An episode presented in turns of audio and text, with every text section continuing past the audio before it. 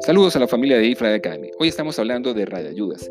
Al hablar de radioayudas no podemos dejar atrás la Unión Internacional de las Telecomunicaciones, que es la UIT. La UIT, así como es la OASI, son dependencias de la ONU pero la OIT se encarga de autoridad en materia de telecomunicaciones. Dentro de las telecomunicaciones está la radioayuda, como sistema de antenas en tierra y en el espacio que emiten ondas de radio, emiten ondas electromagnéticas, las cuales son utilizadas por los instrumentos que tenemos a bordo, bien sea para la navegación, la meteorología, la comunicación, incluso la vigilancia y el control.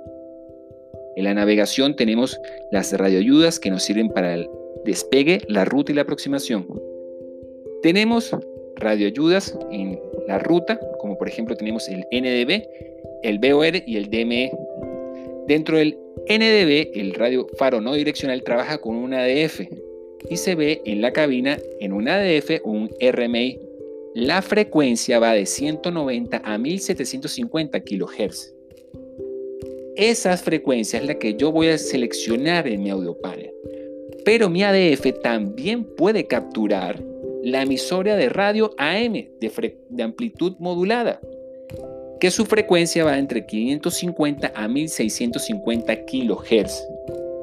Lo único que tengo que hacer es saber las emisoras que están cerca de la ruta y seleccionarla y escucharlas.